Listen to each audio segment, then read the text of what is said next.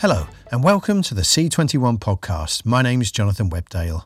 We hope you're safe and well wherever you may be. Today we hear from Tom Mannering, partner at UK media and acquisition specialist Helium Partners, about his latest transactions and investor confidence in the TV business for 2021. And Bailey Mackey, Chief Executive of New Zealand based Pango Productions, on the challenges the industry there faces convincing US streamers to commission local shows.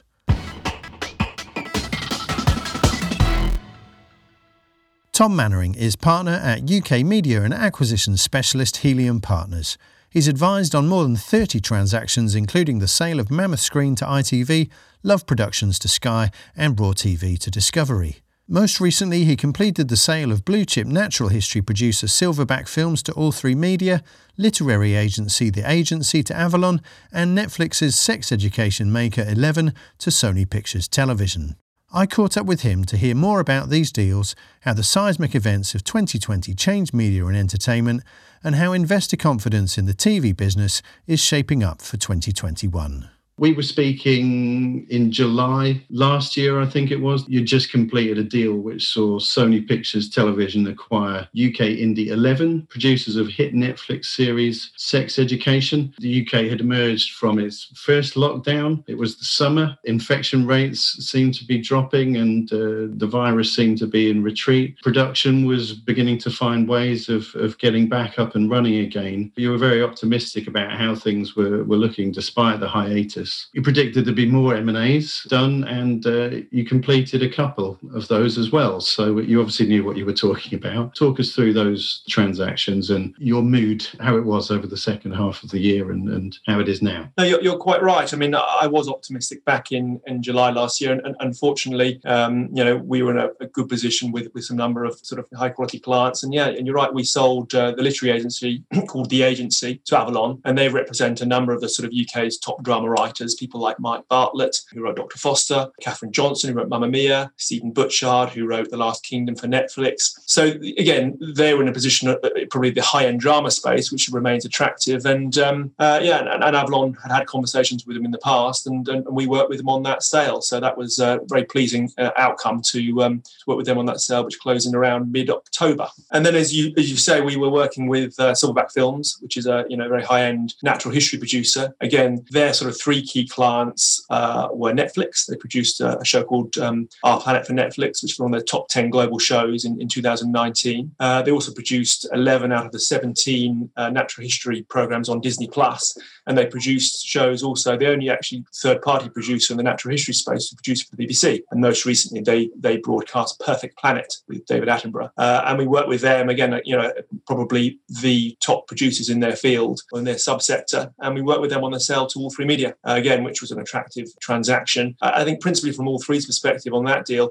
for some time they've been very acquisitive in the drama space, but this is the, one of the most recent deals they've done in the high end non scripted space. So it was a good fit with them. Those deals were obviously underway and discussions were underway pre pandemic. But the agency was was in discussion pre pandemic, like 11 Film was in discussion pre pandemic, and that was when in, in conversations, although we didn't reach exclusivity with as it happened until about May time, so post the pandemic hit. And the agency again has, has fared pretty well on the TV TV side, which um, the theatre side, they have, a, they have a number of theatre clients, has obviously been more impacted. But the, the TV side has held up and, and, grown pretty well for them. And actually, Silverback Films, we didn't launch until after the pandemic had hit. Again, we went out to market probably sometime early part of the summer. But I think those particular clients, if you look at the sort of market, I think there's been a little bit of a divide in that those producers producing high end shows with appeal and relationships with the streaming platforms have fared pretty well during the pandemic. I mean, Netflix is now, you know, grew its production spend in the UK in 2020 from 500 million in 2019 to 750 million in, in 2020. So it's grown quite substantially and sort of in that process hurdled a number of the UK's linear broadcasters to become, I think, arguably the second most important commissioner in the UK after the BBC, I would think, in terms of production spend. So I think those companies that are well positioned in the high end space will continue to do well. I think, unfortunately, it is probably the mid tier producers that are more reliant on the, the ad funded linear broadcasters in the UK that have had more of an impact from the, from the pandemic I think. So Silverback, as you as you say, sorry, that that process got underway amidst the pandemic. Yeah, we started that one in around May time and concluded it, as, as everyone knows, in, in, in, December. And so, how did the uh, the backdrop change those discussions, or, or did the situation precipitate the conversations and, and the sale of that business? I think, to be honest with you, we were in a fortunate position of that it was business as usual. I mean, obviously they're they're a fantastic company and, and uh, you know had a huge pipeline of shows, and, and for them in particular, they tend to have a three year production cycle. So shows they are delivering this year, they got commissioned on three years ago, and likewise, you know, shows they've been commissioned on this year, they'll they'll produce in three years' time. So in terms of the physical job of production, if there are difficulties in getting to a particular country to film a particular animal for three month period, that isn't the end of the world for them because they've got three years to do it in. So from their perspective,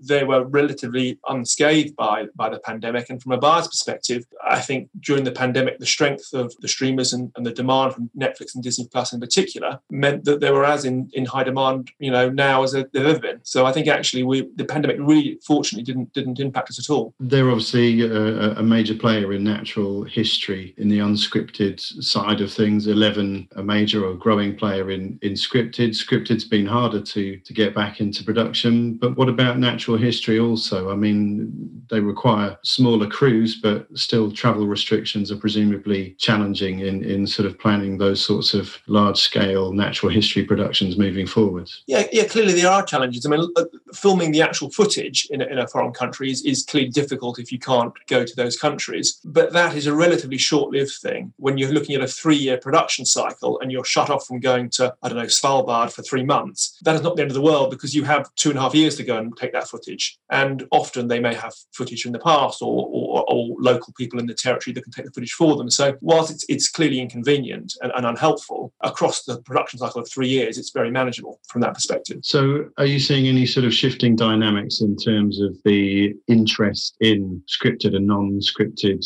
companies, production companies, as a result of the continuing situation that we see ourselves in, particularly given that since the summer, the UK has had a, a second lockdown in October and uh, we're now in the midst of, of, a third one. Yeah, I mean, in terms of production itself in the drama space, I mean, a lot of the producers, drama producers I know are back in production, have been, you know, towards the end of the summer. Now, clearly, it, it hasn't been straightforward because there are new protocols, lots of coronavirus testing going on. Uh, they have to stop and pause if someone tests positive. But by and large, those I've spoken to have got through production or are finishing production. It's obviously been increased cost of the budget, but but one way or another, they've got through production, they've made the show. Taken longer than expected, and the budget perhaps has come in a bit higher as a result. But generally, for the premium commissioners and people like Netflix and the like, you know, I think they've been relatively good at funding those extra costs. And so, from a drama perspective, they, they've they've got through it. I, I think in terms of from an from an investor's perspective, premium content, drama and non-scripted remains still very attractive. And and I'm sure you know in, in the first half of this year there will continue to be transactions done in the, in the drama space in particular. I think the area that, as I mentioned, is a bit more challenged is, is probably some of the the, the mid-tier uh, non-scripted companies where the production budgets perhaps aren't quite as healthy. You know they're reliant on commissions from ITV and Channel Four, and, and you know quite widely reported they cut their production spend last year quite significantly, and that has a, an impact, doesn't it, in terms of delaying production, production budgets shrink. If they have to come up with with extra money for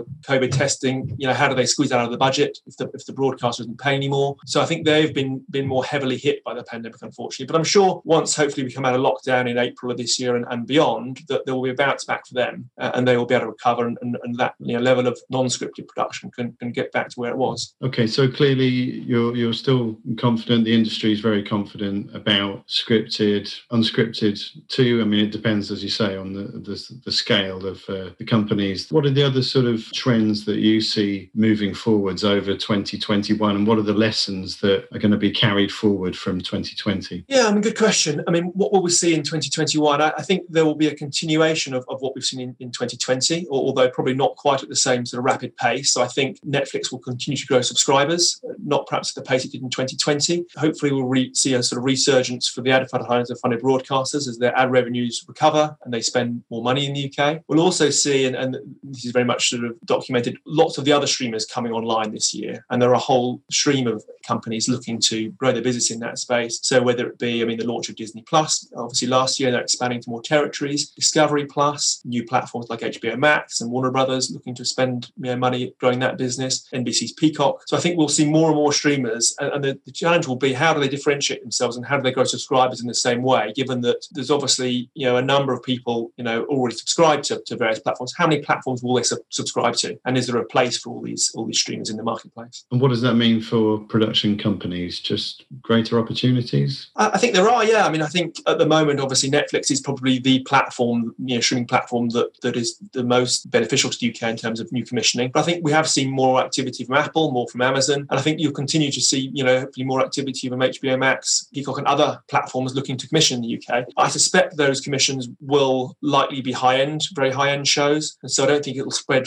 sort of far and wide these new commissions. But undoubtedly, the top drama producers, top non-scripted producers, will pick up shows with these with these new platforms. And um, tentative beginnings, I guess, from Netflix in terms of investing in production companies as well. Is that a trend that we're going to see? Yeah, it's a fair question, and, and we have you know certainly seen Netflix look to type talent with output deals and the like. Now, I think they'll continue to do that, and Amazon and, and others continue to look to tie up talent. Whether they physically buy production companies, that's certainly a possibility. But I think it's it's more about tying up that talent and output, and if they can do that through output deals or other other sort of handcuff type deals, that may be their preference rather than buying physical production companies. But I'm sure we will we will see you know more of that this year. I mean, Netflix generally says it doesn't want to you know necessarily in the business of buying physical production, but they do want to certainly secure content from the best content producers. So I think we, we will see more of those types of deals. What about AVOD with the proliferation of subscription services and people kind of reaching their limits of what they are willing to pay for? AVOD seems to be on a rise as well and predicted to accelerate even further. Interesting to see. I mean,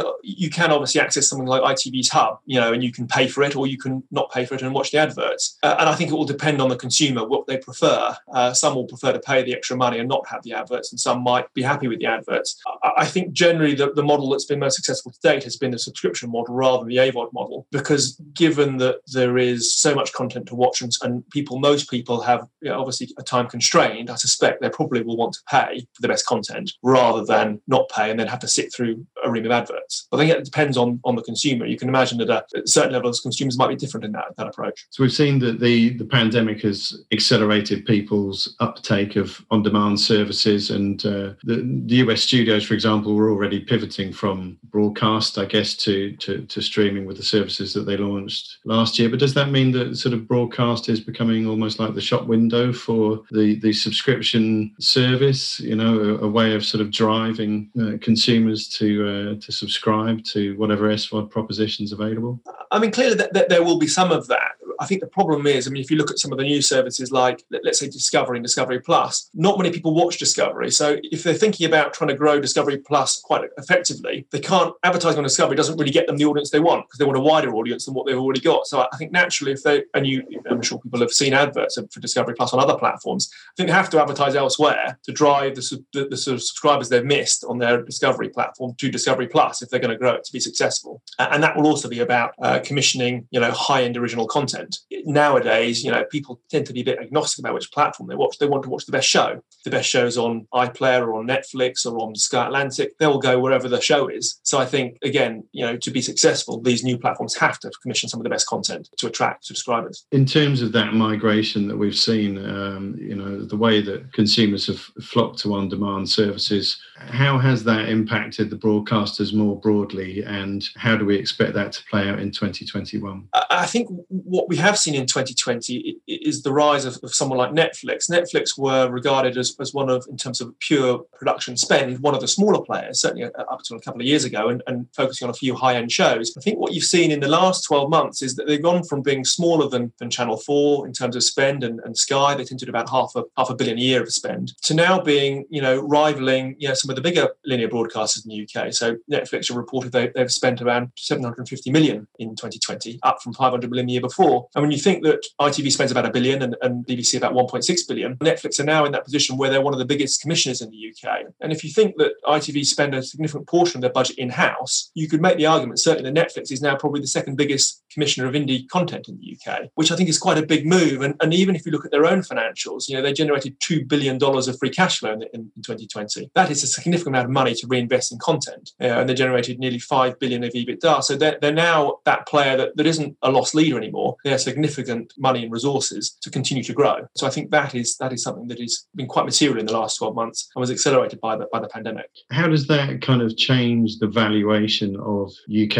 indies, for example? Because one of the, the great things about the UK is the fact that the producers hold on to the rights to their own programs, and that is what gives them a large part of their value around the world. So um, Netflix doesn't tend to do those kinds of commissions. It's true that the producers don't tend to tend, tend to retain rights with Netflix. I mean, that said, Netflix's deal tends to be obviously they'll pay a production fee, they'll typically pay a premium to buy out rights, and depending on the scenario, that there can be other bonuses or, or recommissioning incentives around the deal. So, from a pure financial perspective, if you have a hit show on Netflix, the producers are very well rewarded and possibly more, better rewarded and sort of on a more timely basis than if they had a show distributed where they retain rights. And I think what we're seeing in the UK in terms of M&A is that because the fastest growth part of the market is with the SVODs, those producers which have a relationship with the SVODs are, are more in demand and are growing more quickly and therefore will carry a, a premium multiple from that perspective. That said, there is still a place for owning and retaining rights. And I think probably the ideal scenario is the mixed model of having relationships and commissions both with you know Netflix and others and with the UK linear channels like the BBC, because then you have the best of both worlds. You have a long tail of IP income plus the immediate you know growth from, from Netflix and the premiums that they they typically pay. How are the broadcasters going to respond to all of this, or, or, or rather, what more can they do? We're already seeing, you know, increasing collaborations, um, pan-European organisations to co-produce or co-commission content, which you know puts them on a sort of scale that can rival Netflix and uh, and the other big players. Is that the kind of way forward for for the broadcasters? More and more collaboration. Yeah, yeah. I mean, certainly, you know, the BBC and others have have been you know doing co-productions with companies like Netflix, where they'll they'll buy UK rights and they'll um, international rights be picked up by Netflix, and so that, that is certainly one approach to, to make the budget stretch and, and make sure that the BBC re- retains its um, high quality content. I mean, some of those linear broadcasters have also been buying uh, attractive content from abroad, so there've been you know certainly a handful of shows this year that have done well on the BBC. One is is the Australian import, The Secret She Keeps, uh, and that you know did around six million views, which was a you know not a particularly expensive necessarily Australian drama that performed extremely well on the BBC. So I think they will, as well as commissioning shows, they'll continue to acquire content from, abroad, you know, where they see attractive fits. BBC Showcase, the London screenings are coming up shortly. Uh, the British Film Institute just released a report into the health of the UK mm-hmm. film and high-end TV production sector last year, which showed that despite all the production shutdowns that we saw over a sort of five, six month period, spending on high-end TV production in the UK was only 11% lower than the record figure that was reported for 2019. And there was a significant jump in the final quarter of 2020. So that all bodes very well for the value, I suppose, and, and the place of uh, UK film and TV production on the global stage. But we have had Brexit as well since we last spoke. How's that changed things, or, or, or, has it in any way? Yeah, Brexit. So I, I, I, don't think it will have a dramatic impact on the UK market. Is is my sense. Uh, obviously, English language programming, English language drama in particular, you know, sells extremely well around the world, and I think you know the demand for that content will remain. I think the one area that some producers will need to be careful of is, is the various tax credit regime in each of the, the various countries, particularly in Europe, uh, to make sure that they continue to meet the various you know, the requirements to um, to qualify qualify for those tax credits. Generally speaking, most of them have sort of cultural tests, so that will probably require them to recruit and employ a certain amount of local staff on the productions to ensure they you know maintain those tax credits. But I think generally that is often the case anyway. So I think most of those you know issues will be able to be navigated quite well. But that's probably the one area is around um, the tax credit regime. I think. So as we sit here in another lockdown, uh, there are plenty of signs for for optimism. The uh, rollout of vaccinations in in the UK is uh, going great guns. It seems games? You know, are you looking ahead to a summer with production back to the levels that it was pre-pandemic? And you know, are we going to emerge sort of blurry-eyed into a into a bright new future where the sector just you know accelerates and and, and booms all over again? Yeah, I, I don't think, as you, as you pointed out, that certainly the drama sector has been that badly hit because you say you know production activity was down 10% in 2020 on 2019. So it's not as if there has been a, a dramatic impact, fortunately. But that said, as the vaccination process takes place, as the backlog of dramas being delivered results in more commissioning and commissioning of shows that are perhaps sat on the sort of shelf, I think it will you know clearly buoy the sector. And not only will it recover to where it was in, in 2019, it will accelerate past that level because of, of, of the volume of shows being commissioned. So I think that the future does look bright. And I think with the linear broadcasters again recovering their ad revenues, that will also mean that particularly some of the, the non-scripted producers will again will will recover and the overall sector will will grow and, and be more balanced rather than just relying on the on the high end producers, I think. And so from an M and A point of view, as we sit here in February, again, are you are you kind of looking ahead to a volume of transactions comparable, say, with 2019? Yeah, I, I think M and A will remain strong. You know, and I don't think there was a was a huge dip last year. Certainly, obviously, in terms of what we've we've experienced at our firm personally. And I think, yeah, there will be continued M and A activity as the top producers remain in high demand. And so, I think you are quite likely to see, you know, a string of transactions announced in the first half of this year and and and beyond as um, as new companies come to the market. So I think that's that is extremely likely.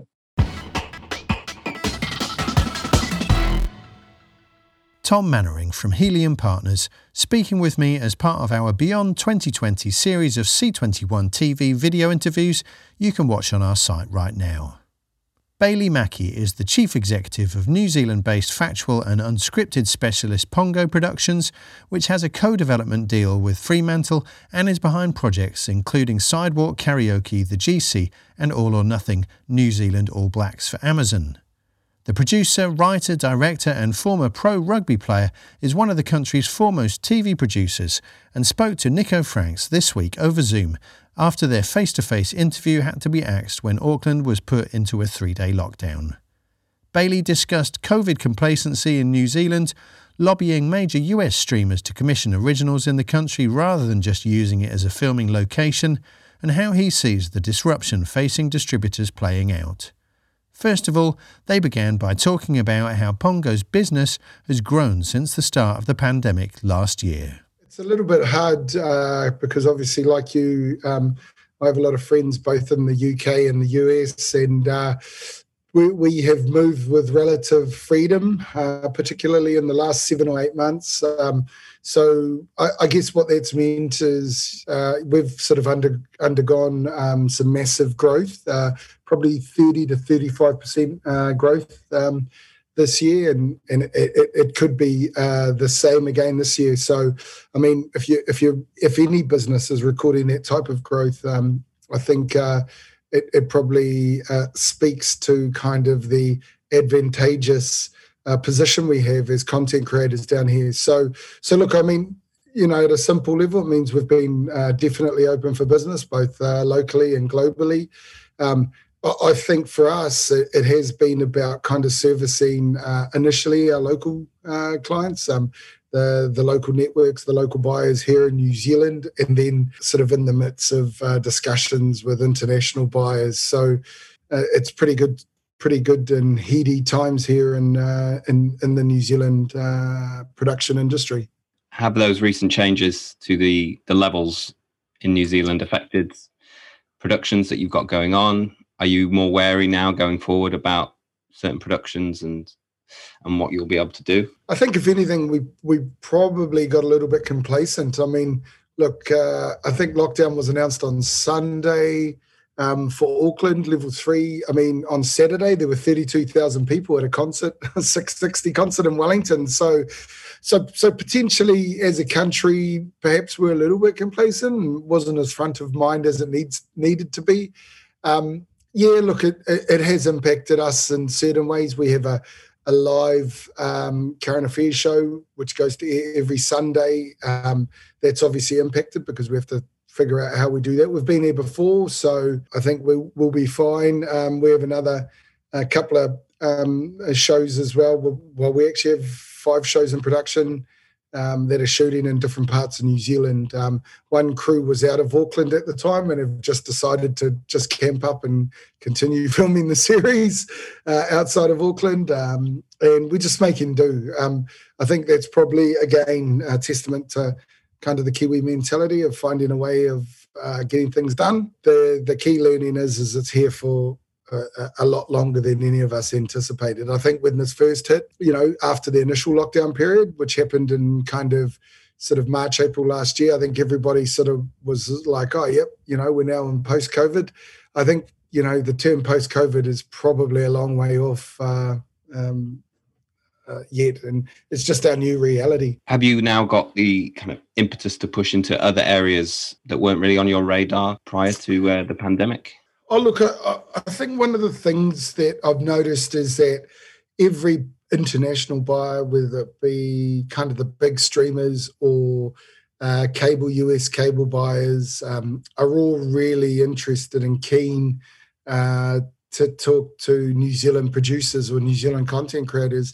I think the biggie is that I think for the most part they're figuring out um, solutions to be able to film projects that are already sort of further up the pipeline than, say, um, a piece of an original IP from us. Um, and then I think so. So usually that's the tends to be the kind of first conversation. Then second one is kind of in regards to original IP. Are we in areas that we haven't been? Well, look, you know, we're unscripted, factual, and entertainment. So no, not really. What we're noticing is, or what I'm noticing is, we're just having a lot broader conversations with a wider client base. Um, sort of uh, Pango's strategy is we sort of have uh, internationally sort of a dozen key relationships. We tend to go deeper with those uh, buyers rather than sort of um, you know pitching um, to uh, 40 buyers. Um, so so we're, we're now going beyond that kind of initial 12 uh, buyers and and uh, sort of talking to a lot more people. A lot of it's exploratory, um, and as you know, um, most of it doesn't end up anywhere. Um, but it's always, uh, I think it's always good, um, you know, to, to to have those discussions. And as a producer based in Aotearoa, New Zealand, how do you feel about the local demand for telling new stories, and also the international demand for given there's a boom in in non-english language content at the moment you know the conversation around diversity equity and inclusion that we really saw ramp up in volume um, in 2020 that's continuing through to 2021 do you think there should be or is there already an existing drive in terms of stories told in te reo maori um, that could potentially uh, travel? Yeah, so uh, definitely uh, locally uh, there has been a big push, and I think um, we um, we have really noticed that both in terms of kind of representation of an Indigenous or Maori uh, perspective. Um, that's um, that is um, high on the agenda of uh, both um, the you know the, the, networks and platforms that are here in New Zealand, but also uh, the funding agencies that wrap around them. So so I think that that's a, that's a big um, there's been a big drive towards that in recent times. I think there's also the pending sort of strengthening of a public uh, broadcast remit, which is kind of sits behind, I guess, our largest sort of uh, commercial network, which is TVNZ. I think internationally, yes, that is the case. I think for us here in New Zealand, it's a little bit hard because effectively, if you're a US buyer and um, you know you have a uh, an, uh, a Native American perspective, and then you have a, a black perspective, and then you have, I guess, a Hispanic perspective um, so a Polynesian uh, slash Maori perspective is is probably a little bit further uh, down um, their list of priorities. I I, um, I do sense though a greater sense of empathy uh, towards that, and I think we have a connection via Hawaii in, in terms of Polynesian. I mean, look, there's always writers on that. Like um, I'm sure if uh, Taika Waititi rocked in uh, with an unscripted project, uh, it goes to the top of the heap. Um, so, so look, I do think there are exceptions, but I think that um, overall, um, well, conversations are being had. I and and look, there have been examples in recent times where you know projects have been stood up. I think um, uh, Deadlands was one, um, which was on AMC streaming service. So, so I think, look, I think there are um, instances of that, and I think um, there are other shows like Casketeers which which have have played uh, that way. I mean, I, I um, produced the All Black series, All or Nothing, for Amazon, which wasn't an indigenous um, story per se, but but did have a, a, a big element in it. So, in, in terms of straight commissions um, from streamers, there, there, have been a number of acquisitions um, by Netflix and Amazon um, in this part of the world. In terms of actual straight commissions, I think Amazon and maybe uh, The Dark Tourist, uh, made by Mark McNeil and and David Farrier. Because yeah, it's a it's a fact that those services in some countries where there's a lot of pressure on them to commission local stories, they're they're doing it. So France, for example, and having a lot of success with that. Do you think more pressure needs to be put on them to commission more local stories in New Zealand? The simple answer is yes. And uh, to be honest, I'm part of various kind of uh, lobby groups, um, you know, and kind of producer collectives that are pushing for um, sort of uh, equity in, in that regard. Um, I'd love to know more about the French scenario. Is that kind of like a quota system of, of local? I mean, French. I mean, the, the bigger advantage that France has is two things. One is was 55 million, I think, live in France, and and the other one is they are have a, a diaspora that you know French speaking diaspora, which I think is probably about uh, the same amount again. Another 55 million or so live outside. So it's a it's a potential audience of about 100 million. Um, so you know, and that includes kind of the French colonies. Um, so so whereas I guess for us, um, you know, coming up with that that old cliche of sort of uh, universal uh, characters, um, particularly in unscripted, you know, universal characters and sort of global themes, getting that sweet spot right is is kind of um, a biggie in regards to unscripted. And is it a kind of softly, softly approach that's been taken there with the lobbying, or probably the issue for us is our size, right? In terms of you know how much money um, some of those streamers make out of this this part of the world and you know would it be worth it for them i think would be is kind of the key question. I, I, would hope that it would be is my simple answer and i think dollar in dollar out um, the, the, kiwi uh, industry punches above its weight. I think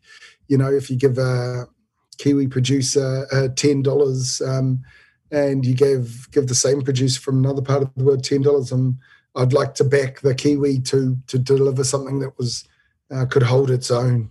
And last year, you wrote a really interesting op-ed piece in the spin-off about how you saw the future of uh, Maori television, the the indigenous TV channel in New Zealand, and that was pushing for for it to move all online.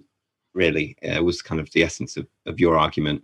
Uh, what was the response to that, and and how is that kind of conversation evolving?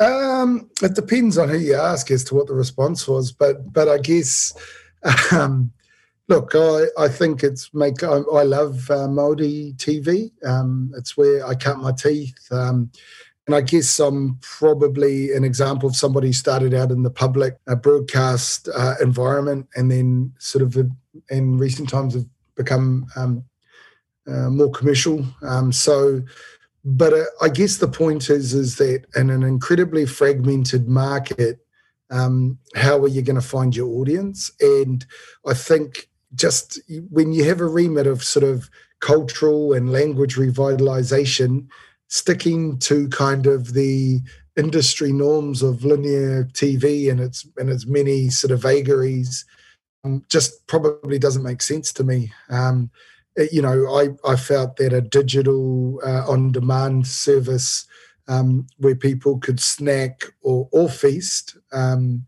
uh, depending on the quality of the product, would be a far better uh, position uh, for the channel to be in. So, look, um, I still love Maori TV, um, and I, um, you know, I think that um, it's just a tough tough environment to find an audience, as we all know. So anything that can break through or cut through, I think, doesn't necessarily need to be kind of time dependent or, or, or scheduled because you know they throw all this resource into prime time, um, what you know linear prime time when when when that's uh, when every other network is is is throwing um, the majority of their resources, and then you layer on top of that uh, the VOD services, the many VOD services that exist. Um, so so it's just a it's a, it's a really tough ask. When when you have a platform whose primary purpose for being is a is a cultural uh, revitalization um, remit. We sort of operate under a, a, model of sort of hero hub and engaged, and, and and when you think about hero, hero's kind of your lead piece of um, content, and usually uh, that's a linear piece of content, and and then then if you can drive them towards a digital community, um, and then you can sort of uh, go a bit deeper um, uh, with that community, I think is kind of the sweet spot for us. I mean, look, everyone, you know, you, you have to have a digital strategy no matter what. Um, so I think everybody understands that, whether it's broadcasters or um, you know, uh, linear broadcasters that you know you need a digital strategy. I think the biggie I, I feel is is the disruption that's going on in the distribution part of our business, because I think producers now are becoming a bit more savvy with their back end rights. And New Zealand traditionally has had a really strong um, rights position in favour of broad, uh, in favour of uh, producers. I almost uh, swore there by saying in favour of broadcasters, but um, broadcasters are strengthening uh, their perspective on that. I mean, they've got to look at chlorine sort of and opening up revenue opportunities, more and more revenue opportunities. I think the other part to it too becomes, um, you know, uh, uh are we better off uh, looking at international distribution or going direct to consumer after that initial um, sort of um, airing on on linear here, and, that, and that's a decision we're sort of making more and more as content. Well, we are our company is making more and more as the old model is um, underwrite locally, um, exploit internationally, whether that be finished tape or um, as a format. Now we're kind of like, well, we underwrite locally. Are we better off to look to monetize that direct to consumer, whether that's via monetizing uh, YouTube channels or even Facebook um, or, or other uh, opportunities that exist. So I think just uh, it'd be interesting kind of where uh, distribution and the old distribution model nets out uh, in the next couple of years. I think that's just a really um, interesting space to watch. What's your kind of impression of how that cons- consolidation has has affected the industry overall over the past few years? You know, with Banijay and Endemol Shine, kind of the biggest one in recent years. Hey, those guys are massive, eh? Um, look, I think um, ultimately, you know, consolidation is, I think, a necessity for certain parts of the business. Um, what it, uh, does does it affect uh, us personally here in New Zealand? Not really. I think that it's probably in um, larger territories where the impact of that is felt uh, a, a, a, bit more. I had previously been part of uh, Eyeworks, uh, which became Warner Brothers uh, International. So, um, well, were were acquired by Warner Brothers International. So, had um, some you know experience probably for five or six years with the Eyeworks group. So, I you know have uh, previously been part of an uh, an international uh, group. Look, I think um, my biggie is I actually really love the independence um, of um, you know having my own sort of gig. Um, I'm really cognizant of creativity and ideas need to drive everything. Um, you know, there's no business if there's no ideas, if, and there's no kind of distribution if there's no ideas. Um, so, so I you know, I really enjoy that, and um, and I'm not saying that that that doesn't exist in the big companies, not at all. I just think that you know when you, when you have the agility um, to be a bit more fleet-footed, I think you can um, you can try things that are, are smaller as well, smaller projects which might not meet the kind of you know um, turnover threshold uh, in some of those companies and just finally, in many ways, you're speaking kind of from the future that a lot of our viewers will be hoping for themselves. You know, you're you're living in relative freedom at the moment. You know, COVID cases in New Zealand are very, very, very low. What advice would you give to them for when things hopefully do open back later on in 2021? And obviously, you have had experience of lockdowns, but not to the extent of outside of New Zealand. But what advice would you give, either from a personal or a business perspective, when things do reopen again? What are the key things to remember? Mate, I, am not speaking from a position of freedom. I have kids, um, so that, that doesn't. Uh, um, so uh, yeah, uh, look, I think um, what what advice is? I mean, look, there's. I just think that a lot of kind of our business has been predicated on traditional models like linear TV. You sell a show show to a linear broadcaster, and um, you'll you'll you you'll move into production. You'll make that show. You'll deliver that show, and then you know the tail depends on um, you know distribution afterlife. I, I, I think um, most important thing is to think. Well, actually, um, I don't think there are any rules that apply anymore to how um, you look to monetize um, the second and third and fourth opportunities uh, that exist on content. And I think for us, and that has been around really strengthening what we're doing in digital. And and I know, look, I'm, I'm not trying to sound like this is some big brainwave because um, if you don't have a digital strategy um, as part of your business, then you're not really in business, are you? Um, nowadays, so so look, I think that's probably the the key learning, and um, and probably to um, use your vote wisely and perhaps vote for um, better leaders of your country. Bailey Mackey from Pango Productions talking to Nico Franks. That's all for this episode. There'll be more from the podcast next week, but in the meantime, stay safe and up to date with all the latest international TV industry news by following C21 online on mobile and social media. My name's Jonathan Webdale. Thanks for listening.